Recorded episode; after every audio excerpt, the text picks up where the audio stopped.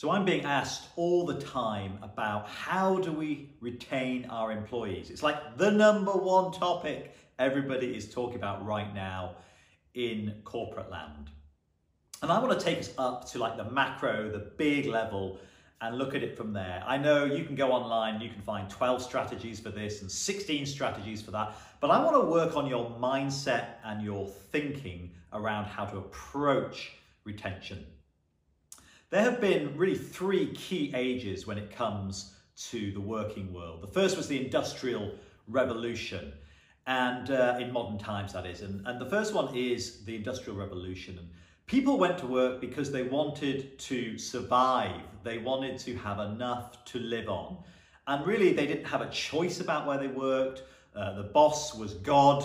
What he, and it was he, said went and um, really they accepted their lot, if you like. That was how employees. So retention wasn't really a problem because people needed jobs just to survive and live and um, have something to eat. Right? Then we entered the information age, which you could say started in the 60s, 70s, or 80s. And that was very much around now no longer this is about survival. This is now actually about getting the things I want. So no longer is it about can I afford to eat, but it's what kind of house can I afford. I'm going to work because actually I do want a better car. Uh, I'm, I'm staying at work because actually I want to pay off my mortgage now that I have that maybe I didn't have before. And so remember, I'm talking about the macro level here. This information age was interesting because retention was about, well, I'm here because there's things I want, a salary. And really, that's the most important thing to me. And if I can keep getting some money and I keep seeing some increase in my salary year on year. I'm happy to stay here because it's about the things I want to get.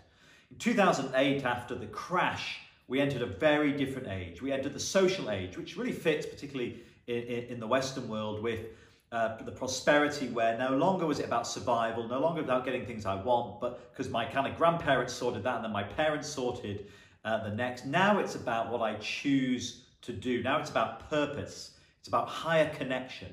It's about the reason that I do what I do because I don't need my Sky TV or my Netflix because that's already all been sorted. I've got that. My parents have got the house that I'm still typically living in. So I'm at work now because of something that I want that's much deeper, much wider than that. I'm looking for that social connection and that wider purpose. Why am I talking about this? Because it's so important you understand a key element of what people are now looking for is the experience. It's the social experience. It's the purposeful experience. It's the why do I come to work and am I experiencing a sense of fulfillment in the things that I do? Am I having an experience that feels good? And that's where emotions become more important than ever. If you're in a workplace right now and you're not measuring emotions, you're mad. Because that's why the vast majority of people, not just millennials, but Gen Z are at work because of their experiences, what they're feeling, what they're going through, that's having a big impact on whether or not they stay with you. So, what's your experience like at onboarding? What's your experience like when it comes to the reason that your company exists? What's your experience like with the management and with leadership? What's, your, what's their experience like when it comes to them being involved in the company and the decisions that are being made? Those are the things that matter.